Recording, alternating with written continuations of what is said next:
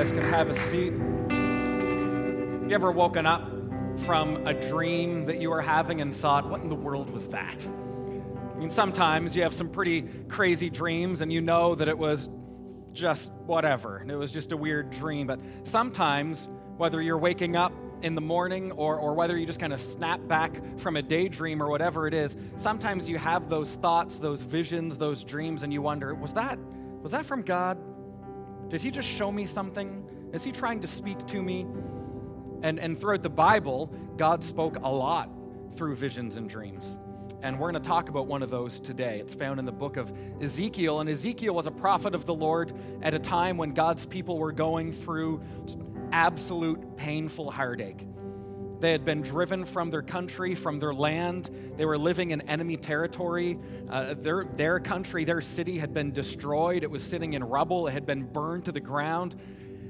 And they didn't have a lot of hope. There wasn't a lot of joy there. And they would often wonder is hope coming? Is someone coming to save us? And even if someone did come to save us, where would we go? What's left for us? What's waiting for us when we get home? And they were very much in need of a word from the Lord, and they get one through Ezekiel. And it, it's a vision that just has so much life and joy and hope and peace and promise. This is it in Ezekiel 47, starting in verse 1. In my vision, the man brought me back to the entrance of the temple.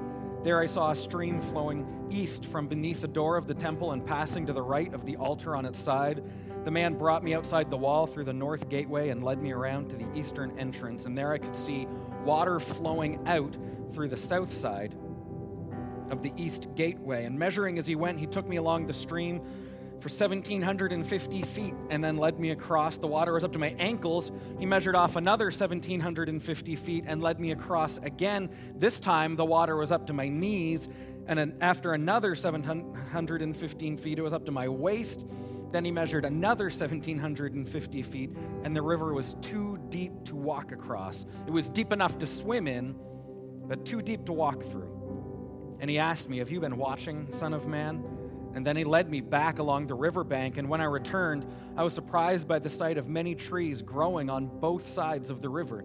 And he said to me, The river flows east through the desert into the valley of the Dead Sea the waters of this stream will make the salty waters of the Dead Sea fresh and pure. There will be swarms of living things wherever this water of this river flows. Fish will abound in the Dead Sea, for its waters will become fresh. Life will flourish wherever this water flows. Fishermen will stand along the shores of the Dead Sea all the way from the En Gedi to the En Eglaim. The shores will be covered with the nets drying in the sun. Fish of every kind will fill the Dead Sea.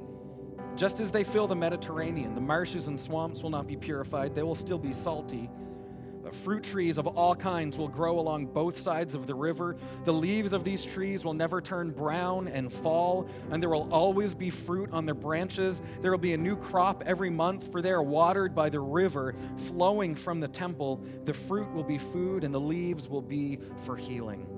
Can you imagine what that would have done for the hearts of God's people living in exile? To know that someday there, there was a river coming, a river of life that was going to come and bring them healing and bring them provision and bring them food again and bring them life again. It would have been, I think, probably fairly encouraging for them. But see, that word is in the Bible because there's probably something in there for us as well. And it is my hope and prayer that we would get an encouraging word from the Lord today through his prophet Ezekiel. Let's pray. Jesus, we are grateful for all the ways that you have spoken throughout history, and we're grateful for all the ways you still speak to us today. And uh, I just pray that you would speak in this place. That when we leave, we would know that we would have met with you, that we would know that we lifted your name high, that, that we would all get a touch or a word, whatever we need from you today. I pray that that's what we would get from you, that if someone needs healing and encouraging and comforting, that they would find that in this place. That if someone needs conviction or a push or a challenge, that they would get that in this place today. But we just pray that your name would be lifted high and your word would be declared, and that you would speak loudly, that the enemy's plans and lies and distractions would fail. So this, this would just be a place where there's freedom and hope and victory. So speak to us. May we be open to your spirit today, Jesus. We pray it in your name. His church all together said, Amen. Amen. All right, how we doing? Welcome to church. That's good. you just told me you were good, and then you said nothing. Um, it's good to see you here. We're glad that you're with us. Thank you that you didn't like get angry and burn the church down because we have black fabrics on the back rows. Good job. Good job. We have those for Saturday nights, and uh, it's just a way of getting people a little more close and a little more to the front. See, in, in the summer, we're only in two services, and then we go to three services. In a month, we're about to be in four services. So you understand that this number gets a little bit less because we're spread out across multiple services, right? And so this is to help it feel like, all right, there's people here. We're all good. You're sitting beside someone, and uh, God willing, we'll have to get rid of them right? So don't complain, invite people. That's the best way to solve the problem.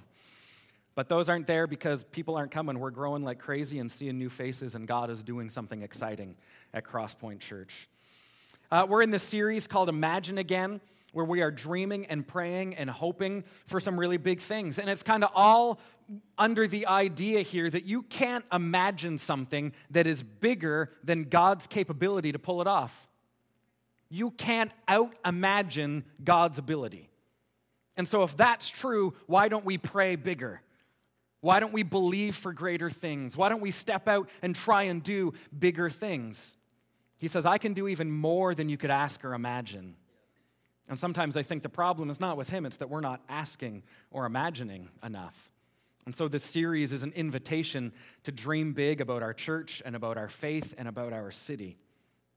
And uh, last week we kicked it off. Uh, we had over 500 people here last weekend at church, which is awesome.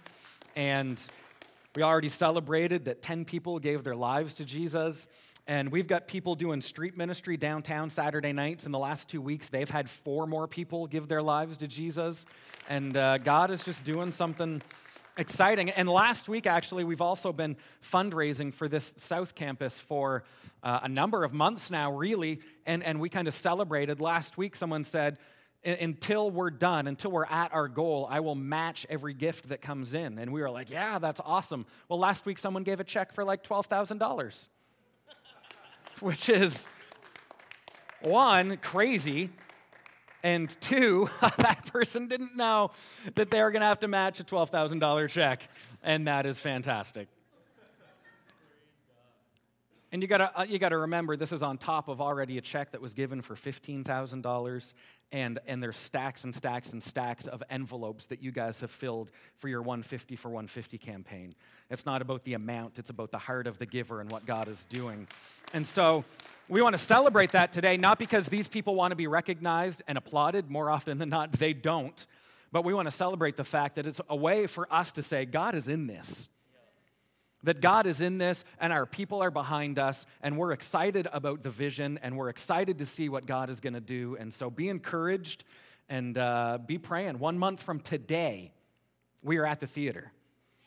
Yay. And so, man, it's, it's, it's crazy. It, I feel like it's quite fitting that that was week one of a series called Imagine Again because I don't think a month or two ago we could have imagined that this is where we're already at and what's already happened and how God has been working with us. It's, it's pretty wild. So, good, good stuff. Um, all right, how many of you grew up in church or you were like a kid in church somewhere along the way? Does anyone remember this classic song? I've got a river of life flowing out of me, makes the lame to walk and the blind to see. Oh, come on. Yeah, okay, that's good anyway. That's fine. That's bringing back memories. It's, uh, I'm pretty sure that we sang that every single Sunday of my life. Every day, every every church service we were in, that's how service. Somewhere along the way, I got a river of life flowing out of me. And and I was a kid when we sang it, and so I sang that song nine million times. But I don't think once did I ever stop to think about the words that I was singing.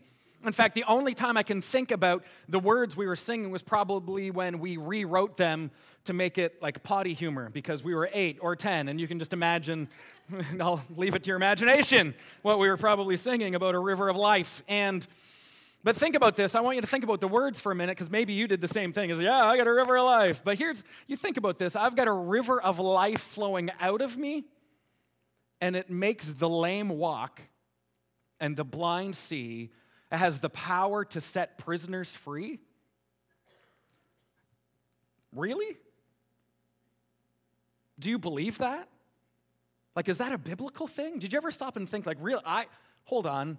I have the power to see sick people get healed. I have the power to see people who, who are addicted and in chains broken and made free. I've, I've got the power, I've got life flowing out of me.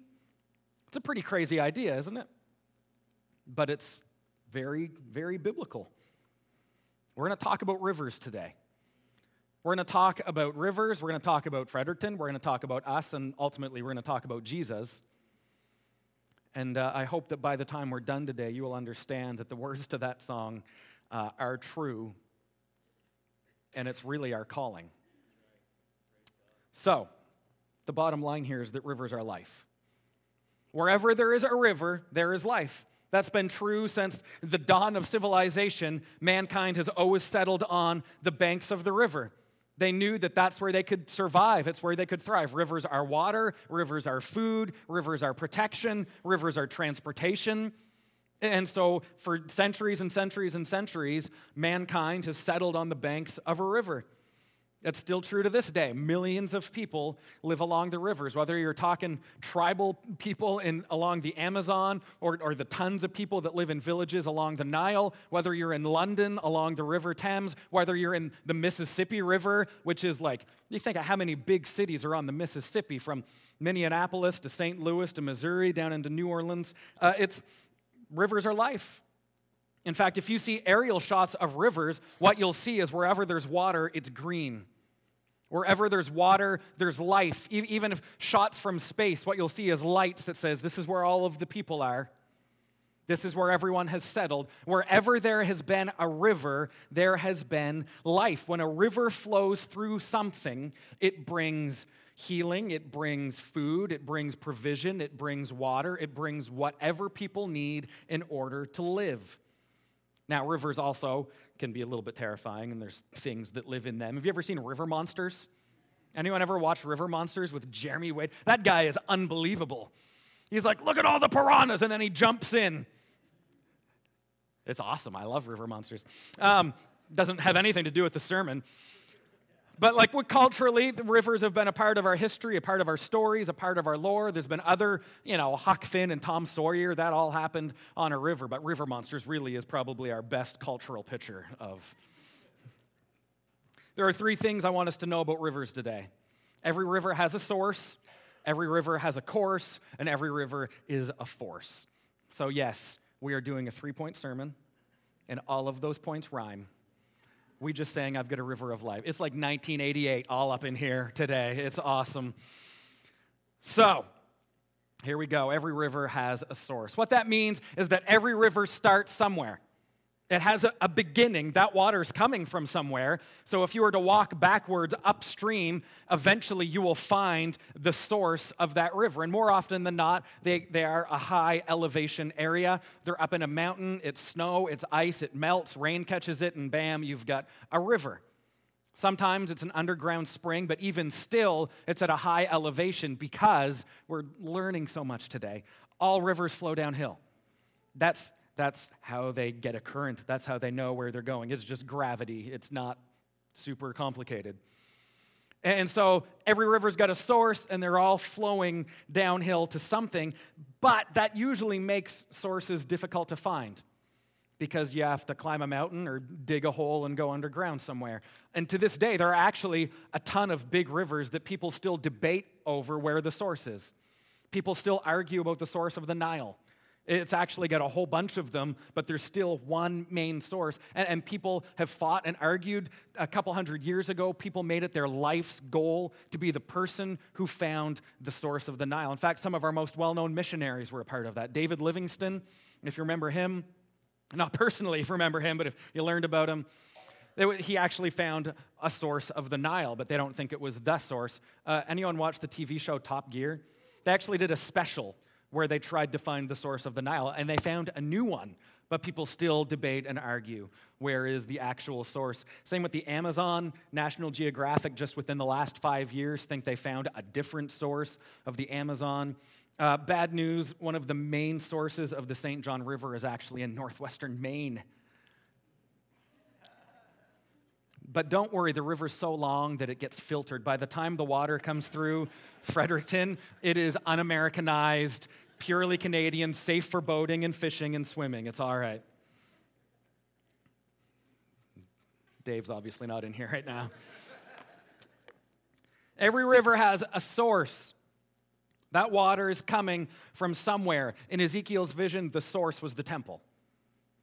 And for people that were hearing that vision, that's a pretty obvious picture. The temple represented God Himself. That was God's house, it was His dwelling place, it was sacred, it was holy. Anything that was coming out of the temple was from God Himself. So the picture there is that God is the source of everything of life, of joy, of hope, of peace. He was the one that goes across what's dead and He makes it alive. God is our source. We believe that God is literally the source of all things. Genesis 1 1, in the beginning there was nothing, and God spoke, and there was everything. He's the source. He's not just the source of the big, obvious things, He is the source of every little thing as well. There isn't a single good thing in your life that doesn't have God as its ultimate source. Everything good comes from God. He is the author and perfecter of our faith. Every good thing you have came from him. and you might be able to trace those things back to smaller sources, but eventually you'll get to God. Even coffee, right? Some of you are drinking coffee, and this you, you got a Crosspoint coffee cup. Your source was the fellowship hall. But our source for that coffee is a guy named Dan who works for the Van Houtte Company. And Dan's source is from a larger coffee provider. And their source, you go back along the ways, you'll find that eventually there's some guy in a farm picking coffee beans in South America. But even then, his source is the plant that coffee is growing on. And even then, it gets its source from, from the water and the soil. And even then, you kind of dig under all of that stuff and you find a seed. And even then, the seed comes from God. Praise the Lord for coffee. You can only trace things back so far where the only explanation is that God is the source of everything. He is the ultimate source, but not just of physical things. Inwardly, He is the source of everything that you've got inside as well. God is the source of my joy, He is the source of our peace, He is the source of our hope. I don't find those from anything else. I might find them temporarily from other sources. I, I, might find peace when I actually get to have a nap. I might find joy when, like, the Jays win a game or whatever. Listen, those things are only brief. You wake up from a nap and you get tired again. The Jays will play and lose again.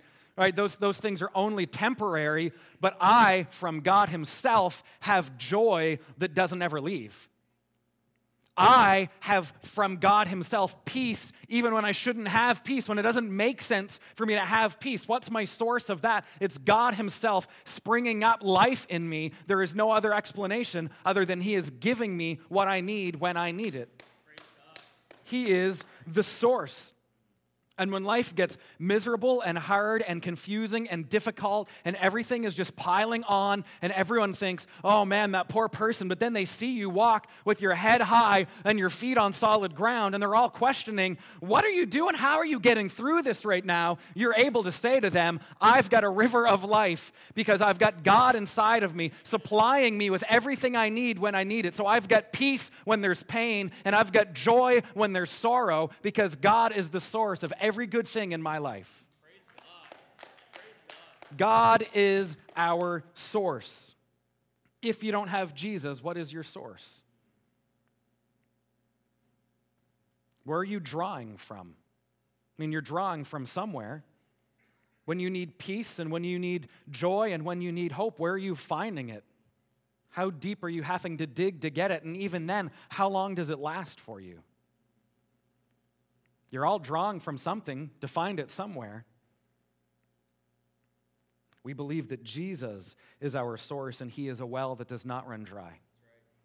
In fact, there's a story in the Bible about Jesus, and he sat down one day by the woman at the well.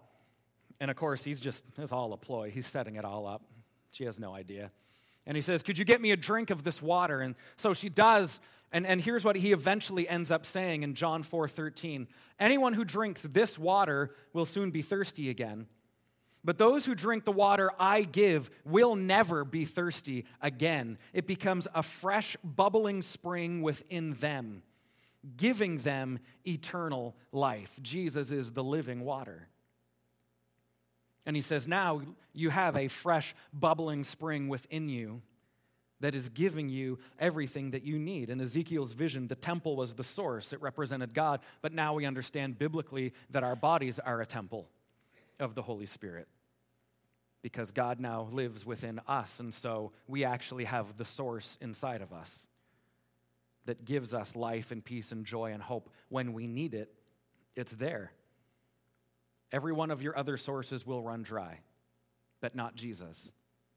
Every one of your other sources will leave you thirsty again, but not Jesus. So, I guess the challenge for the Christian is one is make sure that your source isn't a mystery to anyone. People shouldn't have to debate where your source is or who it is. People shouldn't have to look at you very much longer and say, Well, where are you getting that hope and joy from? How are you getting through this hard time? What are, where is that coming from? It's Jesus. Shouldn't be a mystery. Scientists shouldn't be debating it 200 years from now. It's the Lord. Make sure your source isn't a mystery. Secondly, Every river runs a course. All this water talk has me. It's a water bottle for ants. Um, every river has a course, which means every river is going somewhere and it's always going there and it never changes its mind. It doesn't do a U turn, it doesn't decide to stop. It eventually gets to where it's going. Every river has a finish line, and that's where it's always going all the time. It's running a course. If you get in a kayak and you get in the St. John River and you start going with the current, you will end up in the Bay of Fundy, probably via the reversing falls. So time it accordingly. If you do it again the next day, same result. You will end up in the Bay of Fundy. If you do it again three months from now, it's going to be the same result. That is the course of the St. John River. It always has been, it always will be, it won't change. Every river has a course, and it stays on that course until you get to the finish line. Speaking of St. John, have you ever tried to navigate through the downtown area of St. John? Like, have you ever tried to drive through downtown St. John and all those dumb roads and one way streets and hills and exit only and yield? And it is the worst. It's the worst. Um, eventually, you'll just end up facing oncoming traffic. That's how every road ends in St. John. The St. John just makes you play chicken with other vehicles. It's Mad Max Fury Road 100% of the time in St. John. That's where I learned how to drive. All of my driving hours, all of my driving tests were going through St. John. I remember circling King Square 48 times before I realized I could go straight at one of those places. Just turn left and turn right and exit here, and all of us, oh, you're in the water with the kayaker in reversing falls. I, I think they change the signs weekly just to keep people on their toes. See, if you were to look at the course of your life so far, it would probably look more like St. John than it would the St. John River. Like you, we live our lives in a way that I'm going to go this way, and I changed my. I moved over here, then I took a job over here, went to school over here, married this person, took a new job over there, married someone different over here, came back this way, and and your life looks like chaos, looks like Saint John, rather than just this one kind of straight ahead road, doesn't it? Life is complex. It is not simple. There have been twists and turns all along the way. It's not straightforward. And yet, for some of us, eventually, somewhere along that path, we did find the way. And it goes one way. In Ezekiel's vision, the water was leading into the Dead Sea. That was its point, that was its course. We'll find out why in a few minutes. But, but just to stop here for a second, when you decide to follow Jesus, he gives you a very specific path to take. He gives you a very specific road to follow. It has a defined course, it has a defined finish line. It goes one way. You shouldn't ever have to make a U turn. You shouldn't ever stop. You shouldn't give up. You shouldn't turn back. You shouldn't turn away. Because, as Paul reminds us, we are running this race to get to the finish line. That's our course. We want to get to that finish line. Isaiah 30, verse 21 in the NIV says, Whether you turn to the right or to the left, your ears will hear a voice behind you saying, This is the way, walk in it. it's not a way, it's not one of many ways. This is the way, walk in it. This is the path, this is the road that you are supposed to follow. And so every day, if you're a follower of Christ, you wake up knowing this is my path, this is my course. Everyone who is a follower of Christ should wake up every day knowing your purpose. You should wake up every day with purpose. You should wake up every day knowing this is my point, this is why I'm here. Sure, it might be today to go to this job or to go to school or to stay home or whatever that is, but ultimately, I have a purpose for why I'm getting out of bed in the morning. So some days might seem pointless, but they are never purposeless. Some days might have pain, but they are never without purpose. We know the way, and we are walking in it. We know the path that we are following. We know what our end game is, and we want to get there. Matthew 7 13, Jesus reminds us again. You can enter God's kingdom only through the narrow gate. The highway to hell is broad, and its gate is wide for the many who choose that way. But the gateway to life is very narrow, and the road is difficult, and only a few ever find it. This is the way, walk in it. It's not the most populated one, but it's the right one. It has a very specific end. There is meaning, there is purpose. You are walking somewhere with a point. You're not, you're not just walking somewhere purposeless, like a treadmill. You ever feel like you just walked for 40 minutes and you realized you didn't get anywhere?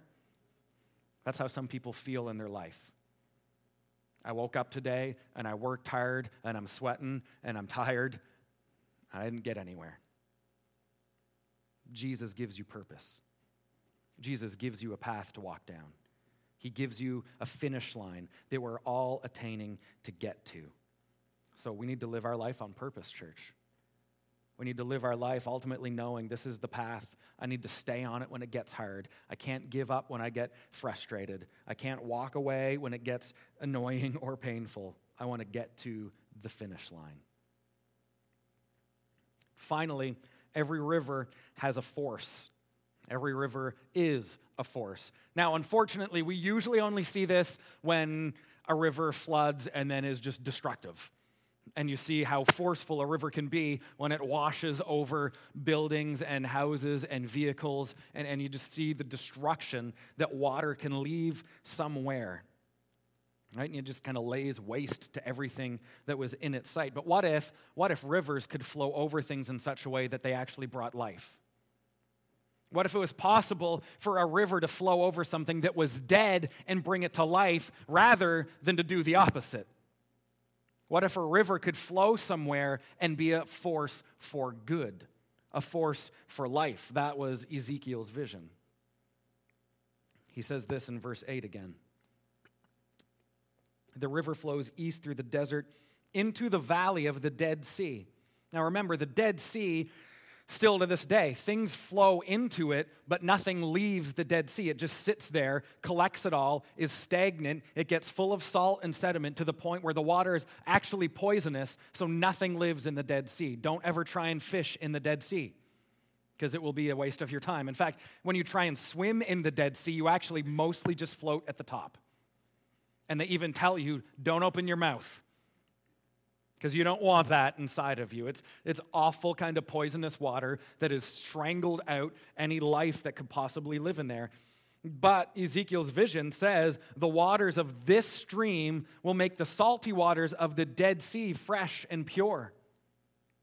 There will be swarms of living things wherever the water of this river flows. Fish will abound in the Dead Sea, for its waters will become fresh, and life will flourish wherever the water flows. He goes on to talk about fruit growing along the trees and branches that will never get brown. And there's always going to be crops, there's always going to be water, there's going to be leaves for healing. Everything that you need to live and thrive and, and, and be healthy will come from that water. There is a force with this water that is making dead things come alive. There is a force with this river that when it washes over something, that's actually a force for good, and life and health and wholeness and healing comes out of that water. Every river has some force, but it doesn't have to be destructive. And that is what God does. That is what the living water does. He washes over dead things and makes them alive. He washes over old things and makes them new. He washes over the, the beaten and the broken and the weary and the pained, and, and he, he gives them life and healing and rest and joy. That is what the living water does. That's where it gets its name. This is a picture, really, for all of us with a life that we get to choose. Do you want to be the Dead Sea or do you want to be in the living water?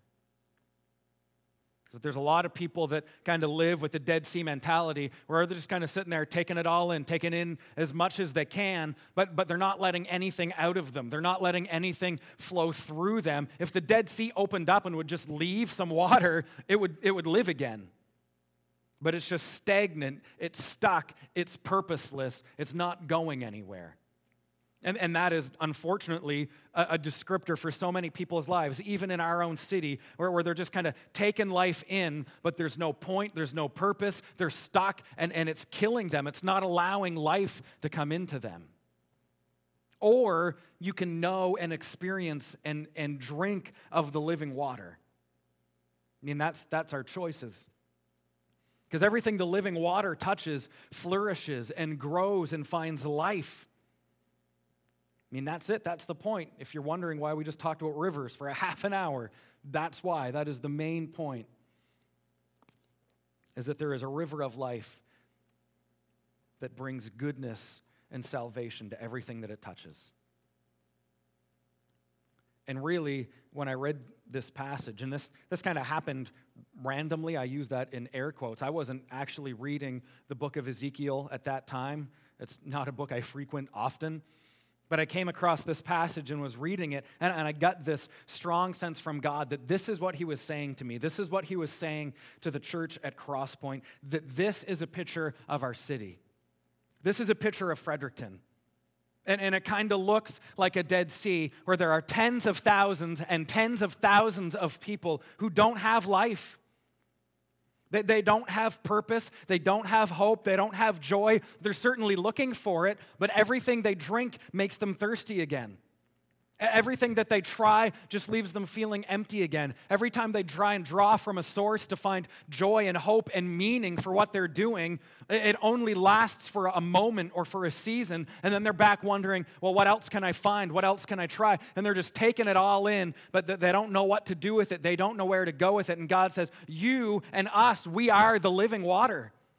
We have the living water inside of us, at work within us, and we need to live and speak and love and, and, walk around our city in such a way that everything we touch becomes a force for good, that we bring life to things that are dead, that we bring healing to things that are broken, that we're able to bring nourishment and goodness and wholeness and joy to people who don't have it. That's what living water does. I mean, the picture of Fredericton is we are a river city. We've got water running right through the middle of our city, but ironically, our city is still dead, but there are people who have the living water. There are people who have the ability to kind of wash over our city and bring it life that it needs so desperately. We are bearers of this water. We talked about this verse last week where God says, I am about to do something new. We didn't finish the passage. But here is the passage today. It's in Isaiah 43, verse 19. He says, For I am about to do something new. See, I've already begun. Do you not see it? I will make a pathway through the wilderness. I will create rivers in the dry wasteland. The wild animals in the field will thank me, and the jackals and the owls too, for giving them water in the desert. Yes, I will make rivers in the dry wasteland, so my chosen people can be refreshed. That is the picture of the church, that we would be living water in such a way that people need to be refreshed. How many people do you know need to be refreshed? They're weary and they're tired and they're lost and they're hurting. We know the living water. We have the living water. The source of that water is inside of us. So we need to be streams in the desert. That's our calling. Your workplace might be a desert wasteland. Some of you say, yeah, it absolutely is. So be streams of living water. It might be your home, it might be your school, it might be your neighborhood. And it needs to have that aerial picture of a river running through it, and everything that river touches is green and whole and growing and flourishing in life. In fact, the Bible ends with a river. This is what we have to look forward to. It's in Revelation 22. It's another vision and says, Then the angel showed me a river with the water of life, clear as crystal, flowing from the throne of God and of the Lamb. It flowed down the center of the main street. On each side of the river grew a tree of life, bearing 12 crops of fruit, with a fresh crop each month. The leaves were used for medicine to heal the nations. You see, it's connected very much to the vision we just read. But then he goes on to say, But now, no longer will there be a curse on anything. For the throne of God and of the Lamb will be there, and his servants will worship him, and they will see his face, and his name will be written on their foreheads. And there will be no more night there, no need for lamps, no need for sun, for the Lord God will shine on them, and they will reign forever and ever. One day, church, we will again live alongside the banks of a river, but it is going to go right through Main Street heaven and there will be life and trees and food and healing for everyone who needs it. But, but here's the thing there won't ever be a curse again, there, there won't ever be pain again, there's not ever going to be suffering again. We're just going to get to enjoy the river of life, knowing that this is what we drank to get here, that this is what we experienced to look forward to that forever someday, that there is the promise that, that, that there can be life and healing and hope and joy and peace all the time. One day we will live alongside a river, but here's the thing we actually do right now too live alongside a river. And so our challenge in the meantime is to be living water for a city who needs it so desperately. Our challenge is to be living water everywhere we go, making sure that, that when I leave a room, hopefully I brought life and goodness. That, that when I leave school that day, that I left it better than the way it was when I went into it, because living water went into that school.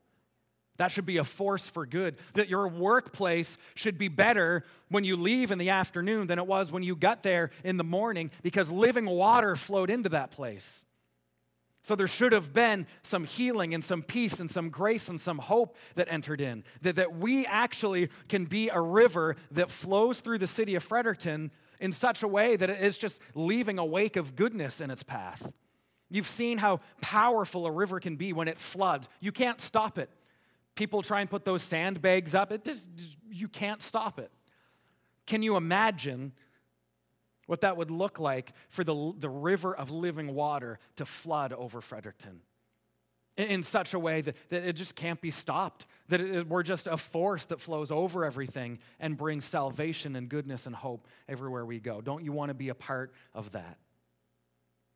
That's my prayer for our church it's my prayer for you. It's our prayer for Crosspoint in Fredericton that we would be living streams in the wasteland. But it's really a, a, a, prayer and a hope for all of the kingdom of God in the city of Fredericton. I know it might shock you, but the Baptists have the living water too. Pentecostals, they're drinking the same water. I want us to live in such a way that people would look at you and say, like, what's in your water? I said, well, good question. Let me tell you.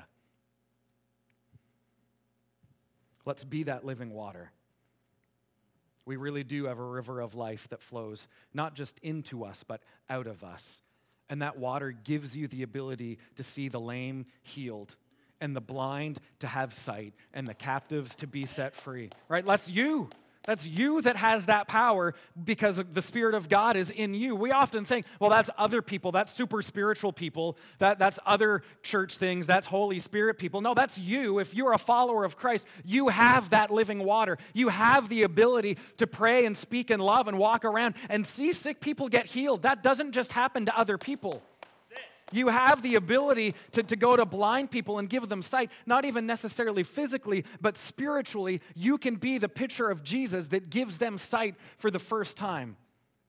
That, that you've got the ability to go to people who are captive, they are prisoner to their life or to their job or to money or to addictions, whatever it is, and you've got the living water that can set them free.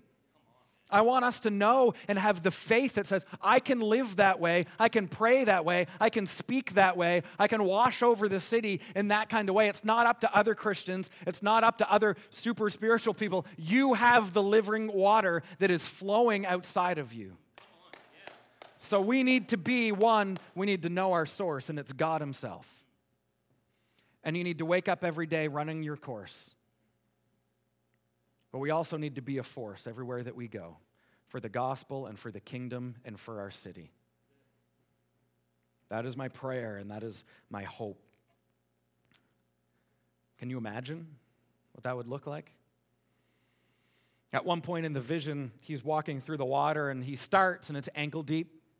And he gets a little deeper and it's up to his knees and then it's up to his waist. And eventually he says, When you get all in, you can't actually walk through it, you got to go under.